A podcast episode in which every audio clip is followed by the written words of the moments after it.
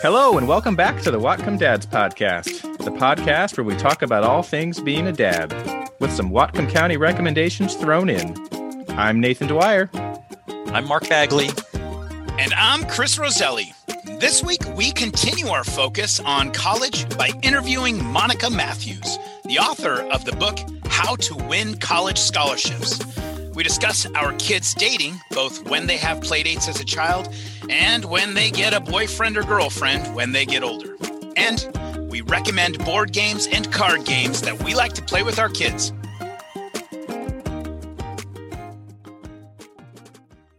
Hey guys, good to see you.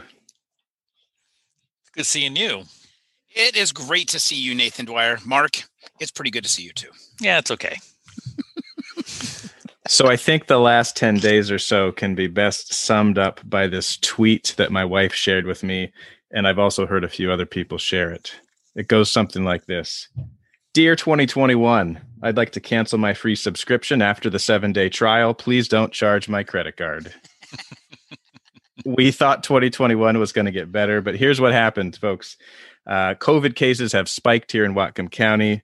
Obviously, the events at the U.S. Capitol Tommy Lasorda dies. Oh, yeah. And the, the Seahawks lay a total egg and get bounced from the playoffs. So, how's your 2021 going?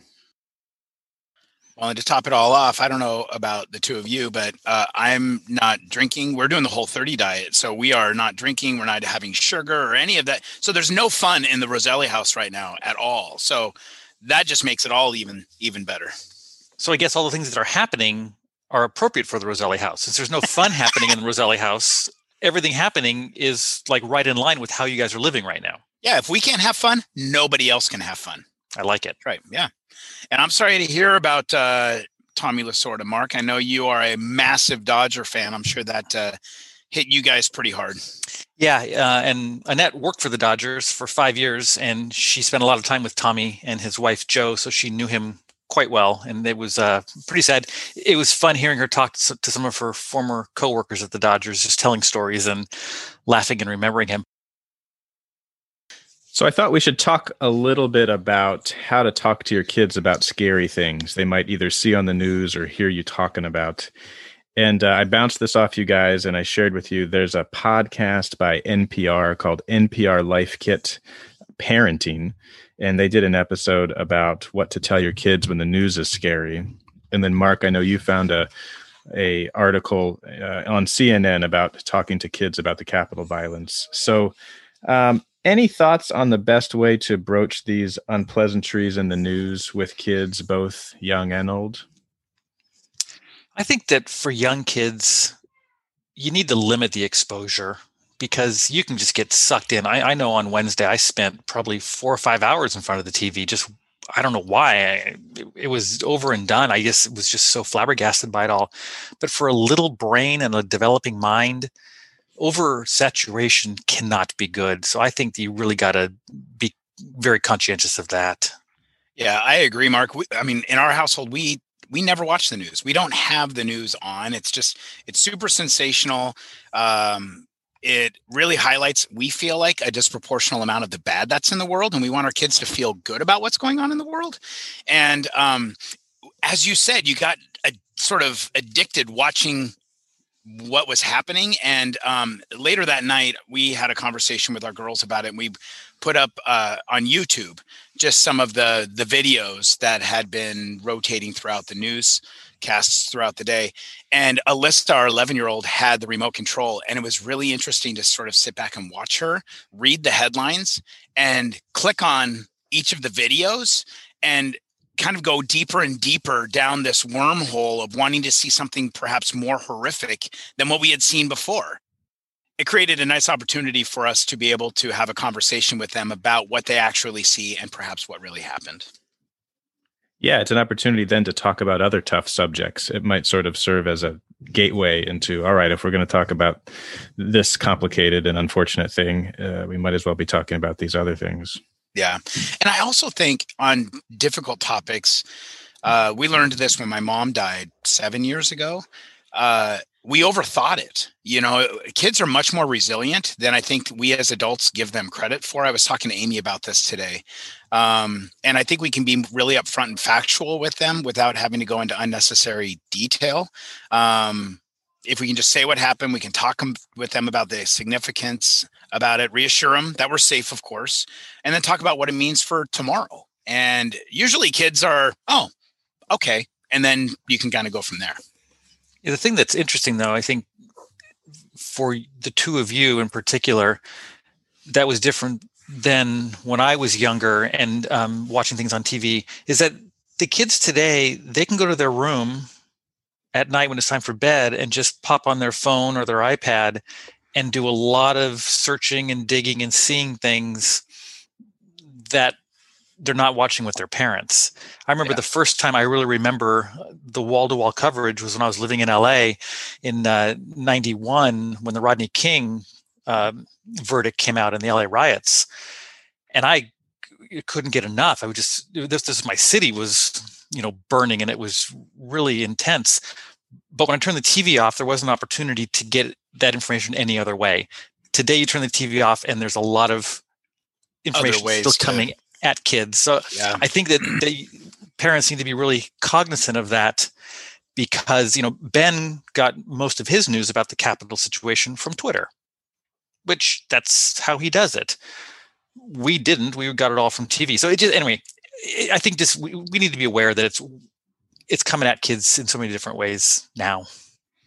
And to follow up, Chris, on what you said about when your mom died, you know, I think being direct and being factual is helpful to kids. We might re- resist the urge to try and soften it for them. But yeah. if people die or if people are hurt, I think they need to know that. But the podcast, the NPR one, said just make sure you put things in context. So, does my five year old know that the DC Capitol is thousands of miles away, or does he think it's down the street? So making sure right. that you say this is a lot far away, you can show them on a map, you can appeal to their logic that you're not in danger. This is something we're watching far away. And the other thing is to try and uh, you know tell your kid how you're feeling and sort of model that this is how I'm dealing with it. So that way, as they develop, they're going to have seen ways that their parents have dealt with it, hopefully in a healthy and not unhealthy way. And also, uh, I don't know if we've already talked about this. Um, Amy and I were talking earlier, and I know something that she is really good at, and uh, she does this as a teacher as well, is to simply just ask the kids, "Hey, what have you heard? Did you did you hear about anything happening today?" And a lot of times that can really open the conversation, and then allows us to be able to sort of um, help fill in the blanks, maybe do some fact checking, because certainly what as they get older, what they hear from their peers very well could be very different than what is really actually happening. One other thing the resources, which I'll put a link to in the show notes, said was if you're talking to your young kids about this, don't focus on bad people, focus on bad choices or bad actions. it's really how you frame it for your kids more than anything. So, to sum up, uh, you can control the amount of information your kids are, have access to, both turning the TV off or monitoring their devices. You can ask them what they know. You can help put things in context for them you can avoid giving them easy or simplified answers and you can focus on the helpers and that will be part way to helping them deal with scary things when they hear about them or see them on the news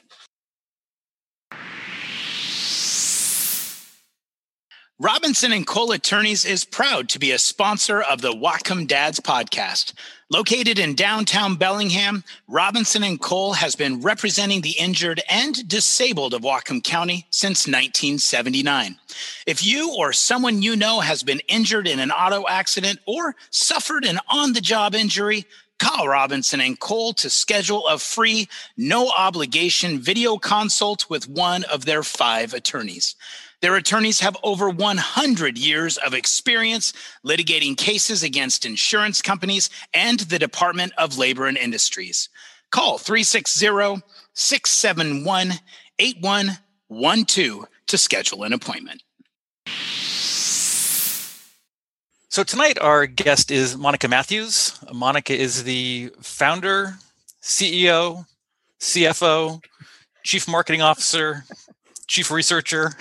she does it all for how to win scholarships.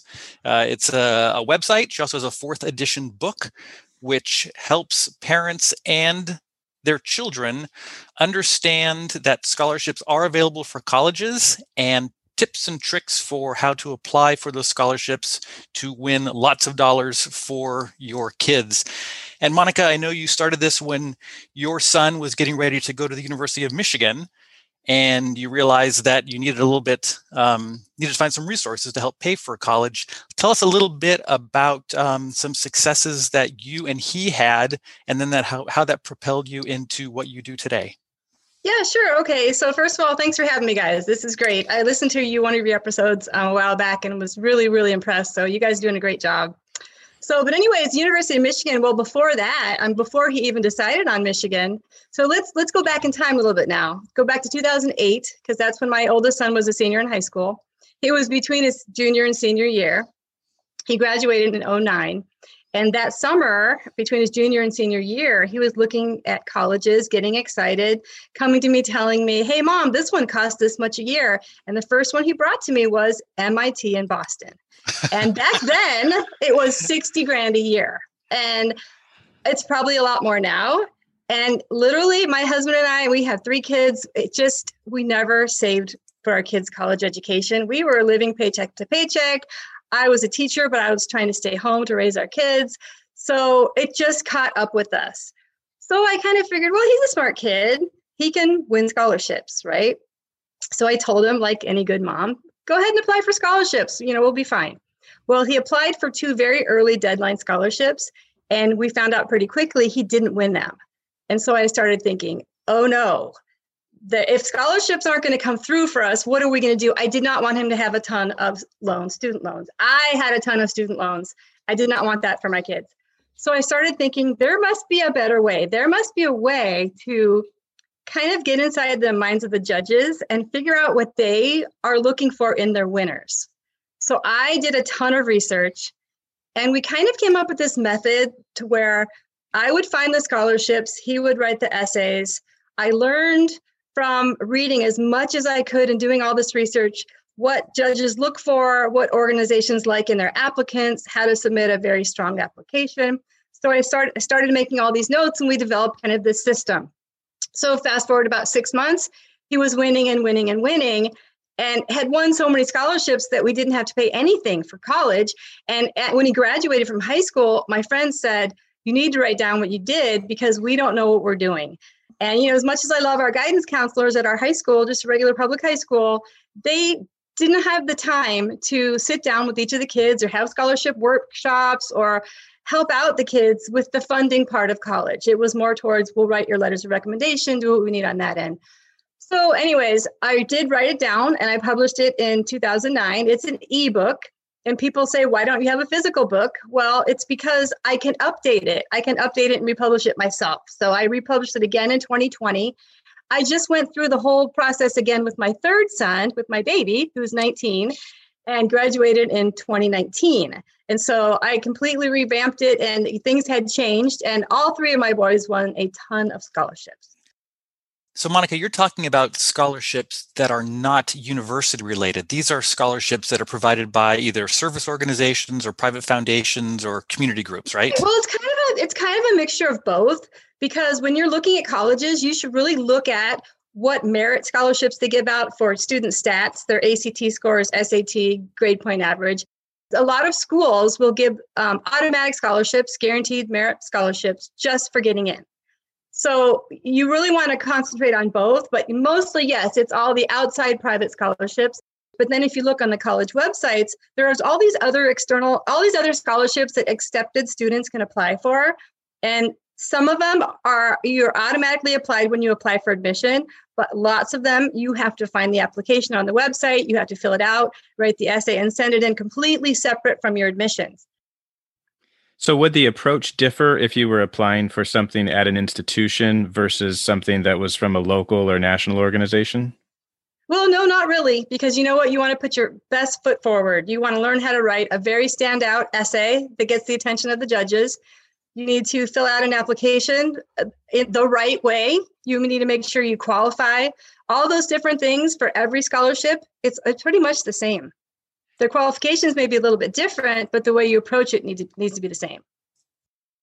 So, as parents and students are trying to navigate this process, in your experience of working with them, what are some of the biggest mistakes that you see students and parents making as they're seeking out scholarships?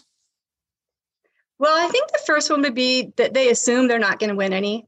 They assume that they make too much money. Um, you know, by the way, there's scholarships out there for photography, for kids who are good at creative writing. There are scholarships that don't even ask the ACT score or the SAT score or your grade point average. They assume they won't win, and so they want to take the easy way out, way out with loans. So that's one really, really big mistake. The other big mistake, I think, is letting kids go at it alone. I mean, I kind of um, correlate it with or compare it to, you know, you teach your teens how to drive a car. You don't just hand them the keys and say, go ahead and drive. We would never do that, right?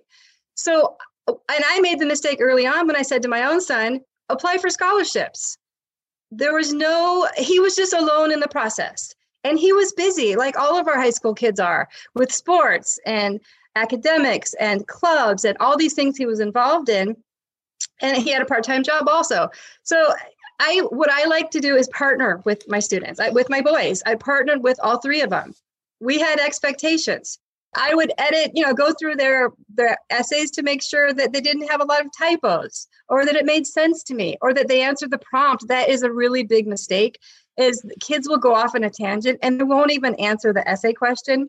A tip that i like to do is have a student find somebody else two two sets of trusted eyes is what i like to say. You need to have two sets of trusted eyes. Read your work.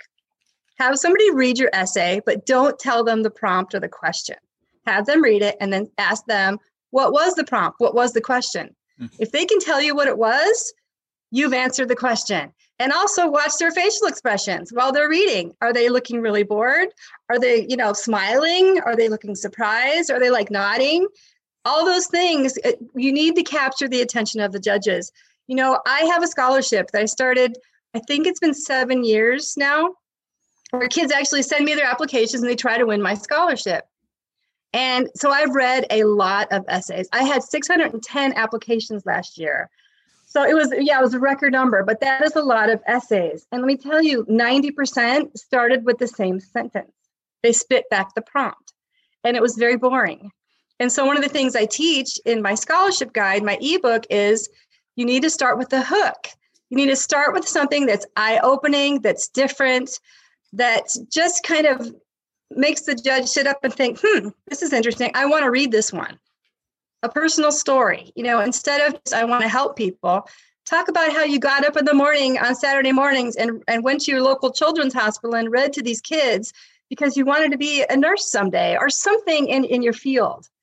So that those are some mistakes people that make they don't do any research before they tell their kids to go ahead and apply for scholarships. What's the most interesting or unique scholarship that you've uncovered?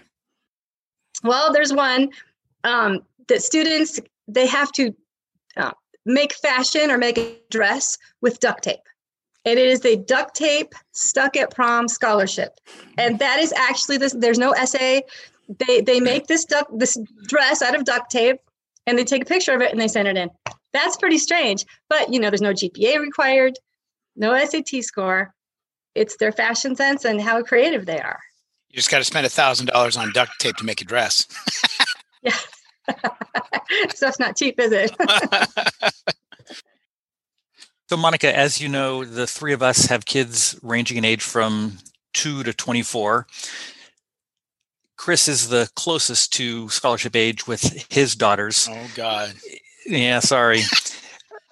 is it ever too early to start thinking about scholarships, or is it ever honest? On the other hand, is it ever too late to start thinking about scholarships? Right. Well, when people ask me when do we start with scholarships, my answer is always start where you are right now.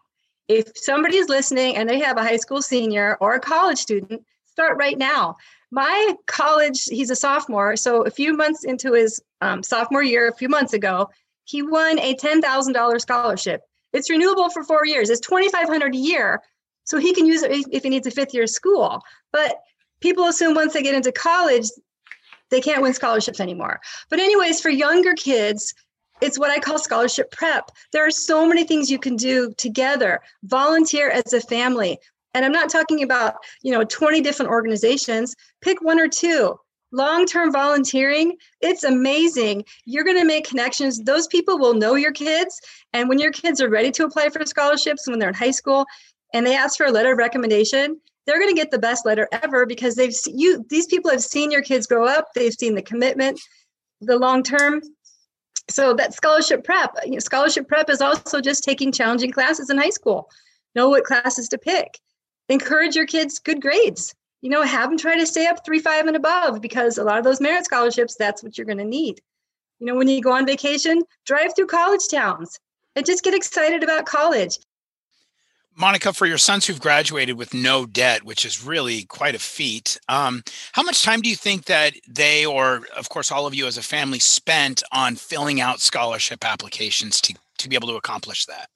You know, I'm not even really sure how much time. It was a lot of time. Sure. Um, it was. I mean, we would have even if they were really busy. I would say, you know what? Can you just spend 15 minutes working on this essay? 15 minutes. And you know, with teenagers, they can do 15 minutes. You got to kind of get in there. How or you know send them a text. You know, can we on Saturday at you know two o'clock after you slept until 1.30, can we work on scholarships for half an hour? you know, kind of schedule it. So it's just as much time as you want to put into it. But it's I mean my oldest son, he's 29 now.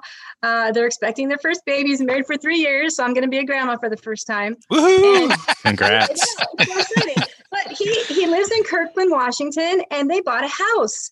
I mean, him and his wife bought a house, and him not having any debt is huge. Now we laughed because his wife had debt, had student debt, but it's just it's such to me, it's such a gift to get give your kids right now because scholarships are out there, but you do have to put in the work. But you know what? Either go out and do your own research like I did, or pick up my scholarship guide because all the work is done for you.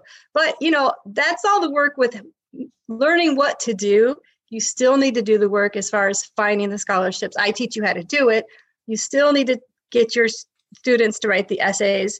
I teach you ways to motivate them, this and that, back and forth. So, well, and I would assume that the process might get easier once the ball is rolling they know their content they know what their strengths are they know their their achievements i'm sure that you can copy and paste a variety of different similar essays, just making sure they're changing. Right, exactly. Content. And I love, yeah, I love that question because it does get easier. You have a, a, scholarship and activity resume that you have ready to attach, but there are basically three questions that come up all the time in scholarships. And we would cut and paste and just make sure you know you put the right name of the scholarship in and if it say one was 600 words this one needs to be 500 words so you adjust but the three questions are why do you deserve this scholarship uh, what have you done to help your community uh, and what are your educational goals?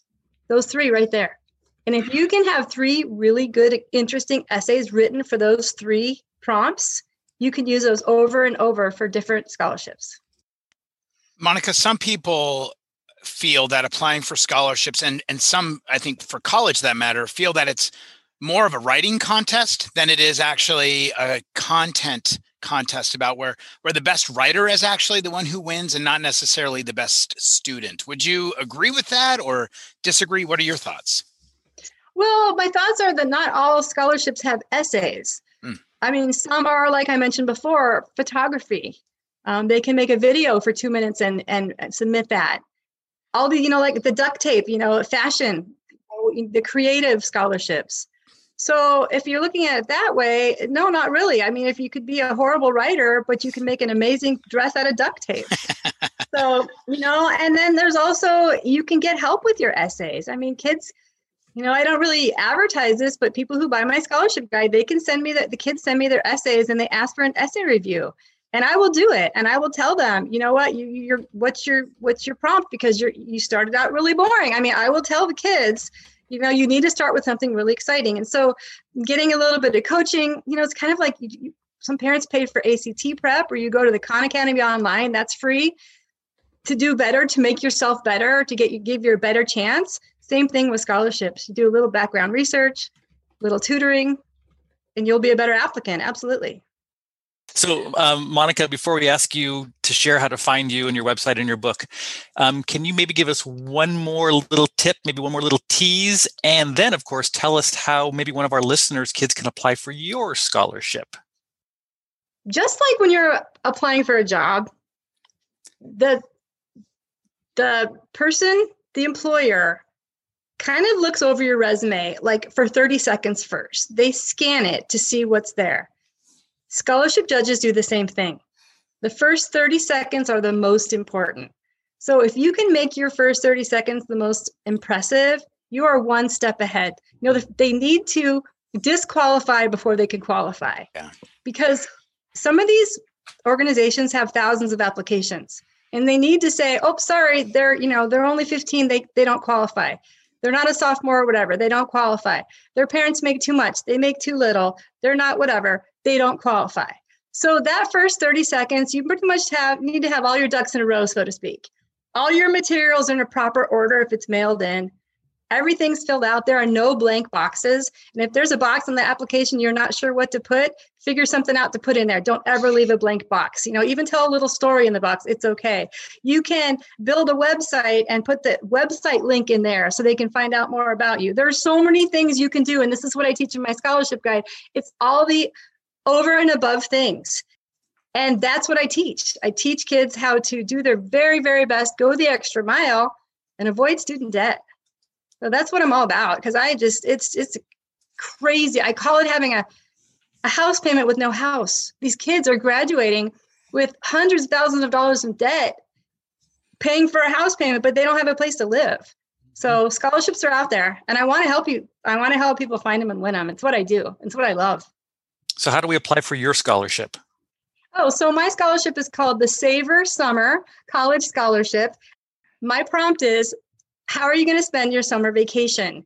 And if you go to my website, it, it, it and and you go to the page for my scholarship it's all about kids love summer they love being in the sun going to the beach of course you know growing up in southern california that's love too and i want to know what are you doing in the summer so you can find it my website is how with the number two winscholarships.com so how to winscholarships.com if you go up to the top there's a menu click down where it says scholarships, you'll find my scholarship, the Savor Summer College Scholarship. Um, it's $500. It's not a huge amount, but you know, the little awards really add up. And it's another tip. Some kids might say, oh, it's not worth it. I want a $10,000 scholarship. Oh, well, you know what? There might be 20,000 kids applying for a $10,000 scholarship and, you know, 500 kids applying for a smaller one. So you kind of do the math and look at your odds. Those big scholarships are wonderful to win, but a whole bunch of little ones are just as good. And then on your website, Monica, at howtowinscholarships.com, they can also purchase your ebook. Is that correct? Yes, yes. My ebook's on there. I have a scholarship blog where I share, there's a ton of free information on there. So if you just want to go click around, go for it. It's I have a scholarship blog, I have scholarships listed, I have all kinds of scholarship info on there. Well, Monica, this has been outstanding. Thank you so much for the information. I checked out the website. That's how to the number two win scholarships. And I looked at the price of the ebook and it's less than going out to dinner with your kid. So seems like it would be a worthwhile investment. Uh, and I presume people can reach out to you and contact you through the website. Oh, absolutely. Yeah, I have contact information on there. I also have a Facebook page. Um, if you Google Monica Matthews and scholarships, you'll find me. So yeah, I, I answer all my emails and um, you can even call me. Well, thanks so much. We really appreciate it. Thanks, Monica. Yeah, you're welcome. Boy, yeah, thanks for having me, guys. Thanks, Monica. Today's podcast is sponsored by the Mount Bakery Cafe. Mount Bakery has two locations in Bellingham to serve hungry dads and their families. They have something for everyone from hot breakfasts to grab and go goods to a variety of breakfast cocktails. Delicious. For my family, I love the classic breakfast with scrambled eggs and bacon. Amy loves their tomato benedict, and Lexi loves their strawberry chocolate crepe, and Alyssa loves their chocolate chip cookies. During the current COVID restrictions, you can enjoy their full menu with heated outdoor seating downtown, or you can visit them in Fairhaven for grab and go pastries, quiche, soup, and delicious drinks. Check them out at Mount Bakery com.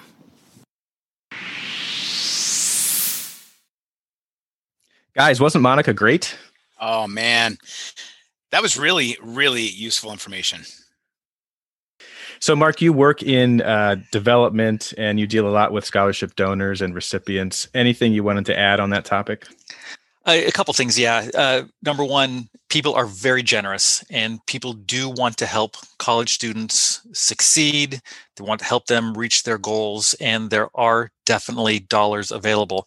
I know I was able to go to college because of scholarships both Ben and Allie received very generous scholarships.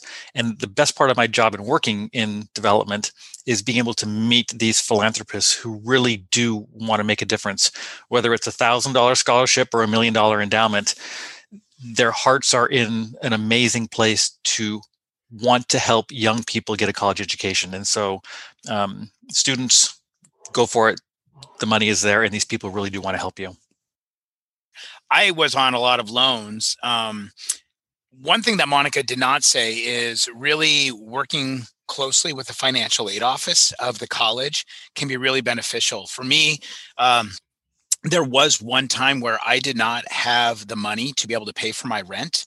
And at Western, there was a there's a short-term zero interest loan. I knew I had my um, I, I had a job, and so I knew I had income that was going to come in, and so it helped hold me over for a month to be able to help me at least get from month to month at that time in my life.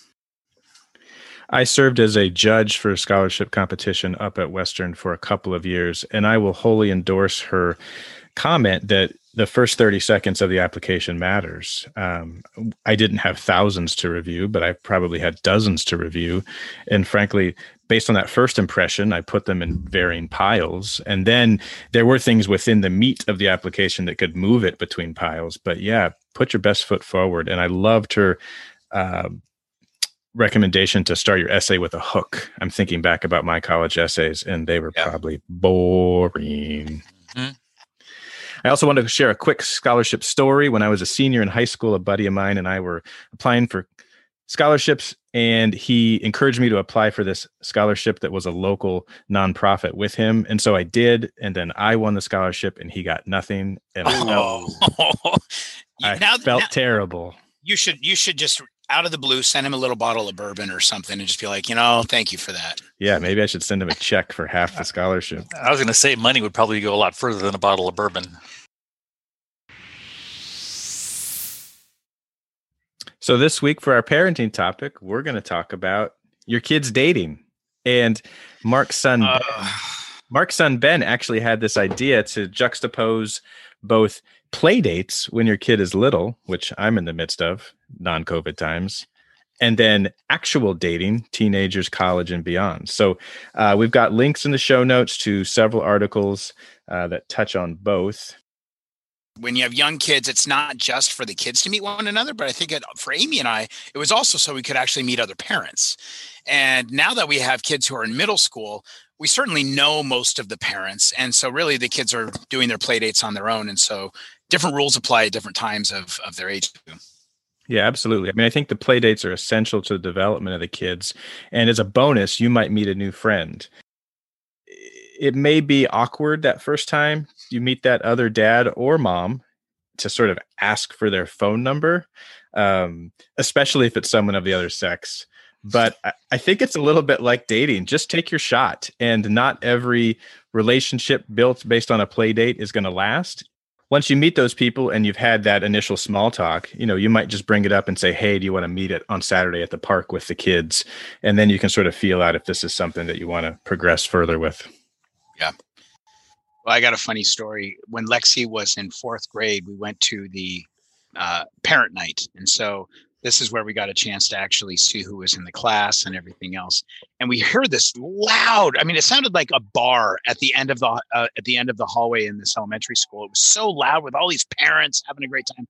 And we, it was my kid's classroom. And it was we walked in and it was all these parents. We all knew one another and we were all we had all become friends because we had met at so many play dates uh, over the years. And so uh, every time a new parent would walk in the whole classroom it wasn't the kids that were actually erupting it was the parents going hey good to see you so uh, there's certainly a benefit that can come from getting an opportunity to meet your kids uh, friends parents. Um, Nathan, I'm a little concerned that you're still passing out your phone number to people instead of giving a, an email address or you know something else maybe your twitter handle or your insta account. I mean when i was doing this i was giving my fax number to other parents and we were faxing back and forth. So i'm just kind of wondering why you're giving your phone number and not uh, other ways to contact you. You know dads in their 40s text probably yeah, that's a good point. That's a good point. All right. Well, one one thing that uh, um, another really great way, if you are trying to find new friends for your kids to play with, what we have found is it's been helpful when we talk to our kids' teachers to just ask, you know, who are some really great friendships that are positive and developing in a really great way within the classroom. And the teachers see that for six hours a day, every day, and they can help encourage which friendships we should help. And of course, it's not the teacher's job to be, you know, the matchmaker, right? You know, so that's not that's not really what their role is, but they get a chance to see who they're having really positive interactions with on a day-to-day basis, with which is really useful. And then as the kids get older and you start getting into sports, especially if you're doing sports outside of the school, mm-hmm. you're going to meet those parents that way too. And you're going to bring coffee and donuts to the 8 a.m. soccer match on Smith Road or the baseball game or whatever. Yeah. And so that's another great way to um, really start bonding. Because I we know a lot of families, and we didn't do this, but a lot of families who had kids on traveling teams those families would travel together for weekends after weekend after weekend yeah. and they became really really really close yeah. another thing follow up on the texting mark a tip that i think that we came across by ourselves is in your phone contacts, you might put in Joe, but you also put in Johnny's dad. That way, when you're looking back at your phone in three months, you might not you might not know Joe's last name. So uh, when you hit that contact in there, put in their kids' names and and frankly, put all their kids' names in it. It's something you can reference later. You know, we still have. If you open up one of the cupboards in our kitchen, there are still on the inside lined with pieces of paper with names of kids and their parents and their phone numbers because that's where the f- phone used to sit. And so Annette had all of it right there, and it's still there today. No way. Oh yep, it's like it's it's like a museum. so we're talking about like play dates daytime. What about like sleepovers? Um, you know, I mean, because that I don't know about you, you guys, but for us, our girls were kindergarten, first grade when they had their first sleepovers. Really, when they were also ready themselves too. Um, what about you guys? Yeah, I asked Annette that question earlier today, and she thought seven or eight was about the time when the kids started doing sleepovers. And I think you're right, Chris. Uh, the, the kids have to be ready. I remember we had a sleepover here once, and one of the girls about 11 o'clock came downstairs and she was crying and she said, Can I call my dad? I want to go home. Because she was yeah. just, she was scared. She wasn't ready. And that was fine. The dad came and picked her up. And um, but yeah, I think that's super important, Chris, to to really um, be in tune with your kids and how they're feeling. I remember that there was Allie went over to a play date, and the next time the mom called, Allie said to Annette, "I don't want to go back there." And we never asked what mm. happened, mm-hmm. but we didn't push her and we didn't make her, and we came up with an excuse about why Allie couldn't come. So you're right, being really in tune with what your kids are saying, if they act differently when they come home yeah. look for the look for the clues yeah and then trust your gut because i know amy and i there have been there there are great kids but there's just something that's just not clicking right mm-hmm. and so there have been times where we're just like you know no this is this is a, a, a play date that we'll do in the daytime over at our house maybe or something like that and we and we just trust our gut until we maybe get to get an opportunity to get to know the parents a little bit better so are there things that you would want to know from a parent before you left your kid there unattended? Um, I've got a couple ideas, but wondered if you guys had any sort of protocol or things that you just wanted to make sure you were on board with, whether it was just meeting the parents or if there was anything specific you wanted to ask before you before you left your kid. I mean, for us, it was we wanted to know what activities they were going to be doing, just which is a really, I mean, that's an honest question anyway. And then the other one that was always a hard question to ask, but was always well received was about guns in the house. Um, that was, yeah. So those were really the two key questions for us.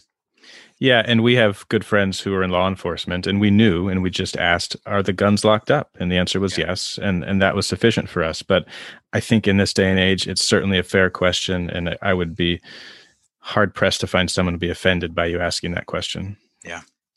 I think that um, when our kids were going over to people's house, we already knew the parents, so there wasn't really a lot of question to ask because we we felt we knew them pretty well.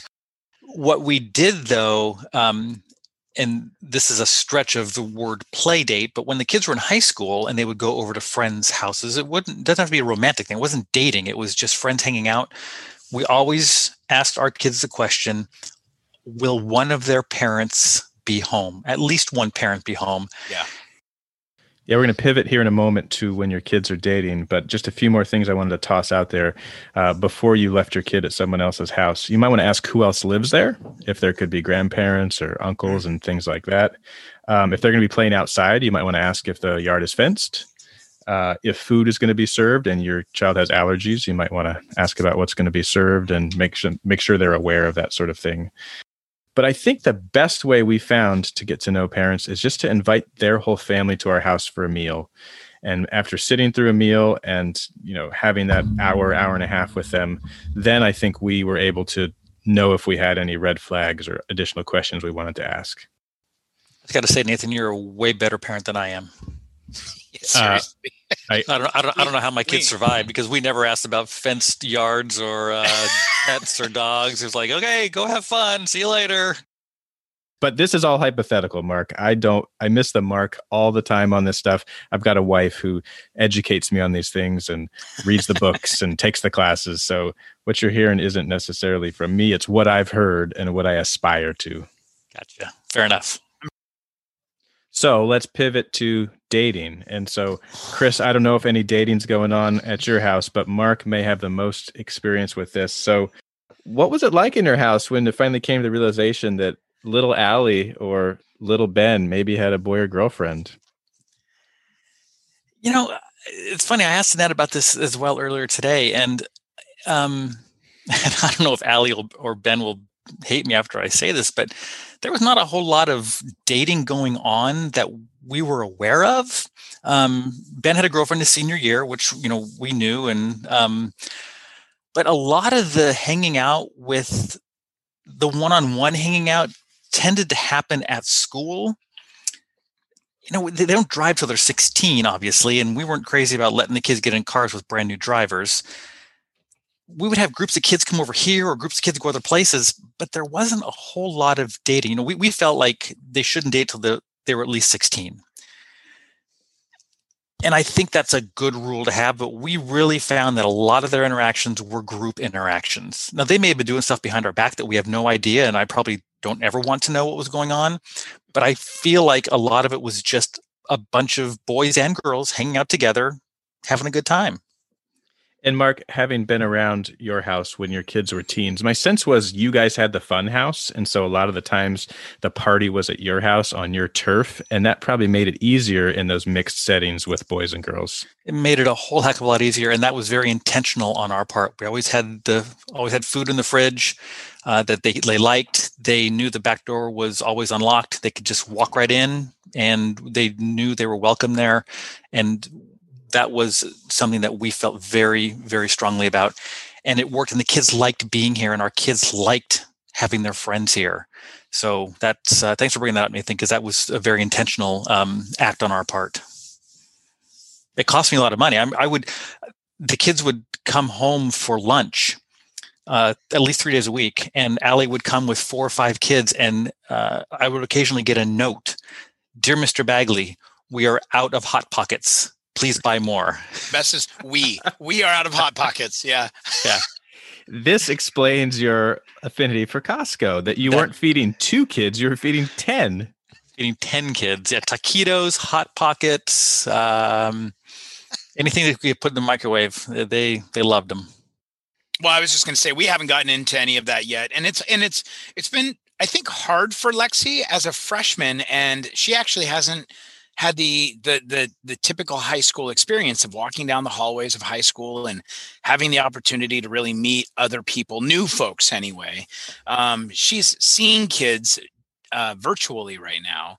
Um, and she's making some friends and she's super social and it's working out fine. But uh, I think that this is sort of postponing any sort of I don't know, romantic feelings or whatever dating might might be of interest anyway at this point.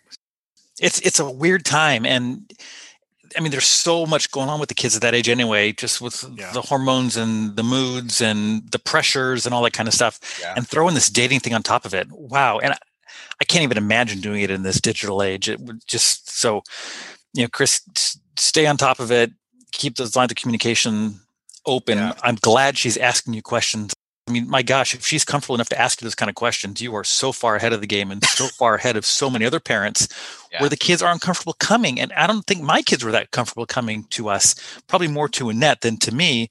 Um, but yeah, kudos to you. And, and Nathan, good Lord, in three or four years when uh, Ellen starts dating, you know, who knows what it's going to be like. When she's 11, she's going to be dating? Is that what you're insinuating? so since I'm not there, I'm going to just tell you a little bit I learned from these resources that might help some of our listeners out there. Uh, the resources might disagree a little bit, Mark, with setting a hard and fast uh, sort of minimum age where people could start dating. Uh, they indicate if you make the rule with your kid, they're more likely to follow it. So I'm not saying let them do anything, but if you sort of have a conversation, be open about it, and decide what the parameters are going to be. Maybe at 15 they can go on double dates, or maybe you know. So just making sure that they're buying into your rules, they're going to follow it more effectively. The other thing is when kids are smaller, resist the urge to say, "Oh, that's your boyfriend," or "Oh, that's your girlfriend." it's not weird to them until you make it weird. Yeah. And so as a, I agree hundred percent. Yeah, me a, too. As a parent, you should lay off on that. And the other thing is as they get older, and maybe this is for when people are, you know, age of Chris's kids, focus on the friendship they're having. We understand that this person might they might think it's romantic, but at that age, just tell them you're appreciative they have a very good friend, someone that they trust, someone they enjoy spending time with, as opposed to just flipping it on oh it's the romantic side of having a relationship and then again on a little more serious note make sure you're talking to your teenagers about consent and what that means. If you teach that uh, topic to your kids when they're growing up it will make a lot more sense to them when they're dating and in romantic relationships. Yeah. All right, this week on Whatcom Dads Recommend, we are going to share with you board games or card games that we like playing with our kids. We're going to tell you a little bit about the game, how it's played, and maybe approximately what ages it's appropriate for. So, Chris, do you want to kick us off? Yeah, actually, it's a new game we just got like a week ago. It's called Kids Against Maturity. Uh, really great middle and high school game. It's by the folks who do Cards Against Humanity. Any of your parents who've listened, that is not a kid friendly game. That is a great adult game. But they made one called Kids Against Maturity. And the idea behind it is that there's a common question card like, I looked in my closet and found or another one is I was on the toilet and didn't have any toilet paper, so I had to wipe with and then everybody has a handful of of nouns, uh, which could be everything from um, the rock uh, to um, something a booger or something like that. So you know, sort of silly stuff, and because you get to fill in the blanks. They're hilarious. So we we really highly recommend the game for older kids who are okay with sort of some potty humor. So um since my kids are a little bit older, Allie's favorite game growing up was Monopoly. Shocking, right? And count that ha- money. Yeah, count that money. Um, we hated we hated playing with her because she always won, and she wouldn't end the game early. We always had to play until no one else had any money or property and she had it all and then she would walk away and she was like the victor so monopoly was something that uh, we did play one that we enjoyed though as a family was um, apples to apples and I'm sure that most everyone has played that game. It was, you know, it's uh, the kids have to be a little bit older, probably at least preteen, 11, 12. Um, but it's a fun game. It's wholesome. It's funny. It's just a, a good way to spend some time together. Yeah. One that I like for younger kids because it's portable is Spot It. I don't know if you guys have ever played that one, but uh, standing game. Yes. Yeah, you get these little round discs, and they've got a bunch of pictures on them of various sizes and, and various outlines. And so you toss a couple of them out, and you've got to spot the common picture that's on both cards. And so you can throw it in your purse, back pocket, whatever, and have that to keep the kids busy. And so I'm going to recommend Spot It for the younger kids for us, you know, one thing that we found over the the winter break is just the benefit of its standard deck of cards. There are hundreds of games to play, and we play cribbage and of course Go Fish and all sorts of other games. But I just did a Google search uh, looking for games, and we came up with golf. Which is a really fun card game where you basically have two rows of three cards. You're trying to get your lowest cards. If you pair up cards, they become zero kings are worth zero, twos are worth minus two, and then after nine rounds, whoever has the lowest score wins. But because of those, uh, you know, the king being zero and the twos being minus two, there's always some sort of unpredictable change that happens in the game, which makes it really fun.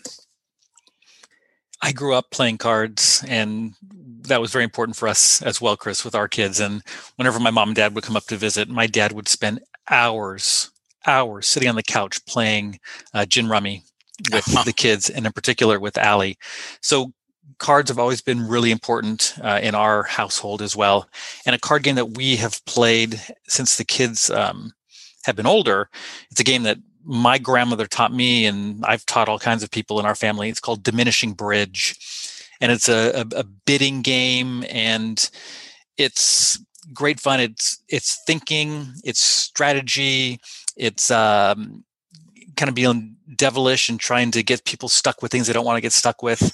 Uh, if you Google it, diminishing bridge, you'll probably find the directions. But it's a it's a good one, and it's a good game for a large group, especially if there is um, uh, a bunch of adults and there's alcohol involved. One more game that my family likes, and I apparently there's a theme here because this is also sort of a find the item game. It's the Busy Town game. I found it, and this is a perfect game for my family because all our kids can play it. So there's a large board, and it will say find all of the fire hydrants. And so if you can picture a busy town book that's spread out over a huge board, there's probably 10 fire hydrants to find. And the other thing is, it's another one of these cooperative games. You're not playing against your kids, you're playing with them, trying to uh, move towards a common goal.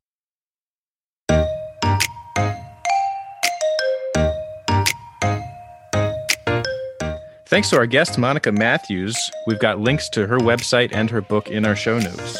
Special thanks to our sponsors, Robinson and Cole Attorneys and the Mount Bakery Cafe. You can email feedback and dad jokes to the show at whatcomdadspodcast at gmail.com. Our podcast is available on all major podcast platforms. New episodes are released each Friday. And next week, we will continue our focus on college by interviewing Cesar Mesquita, who's the director of admissions at Western Washington University. We'll discuss traveling with our kids and on the Whatcom Dads Recommend, we will talk about kid friendly meals that we like to cook for our kids.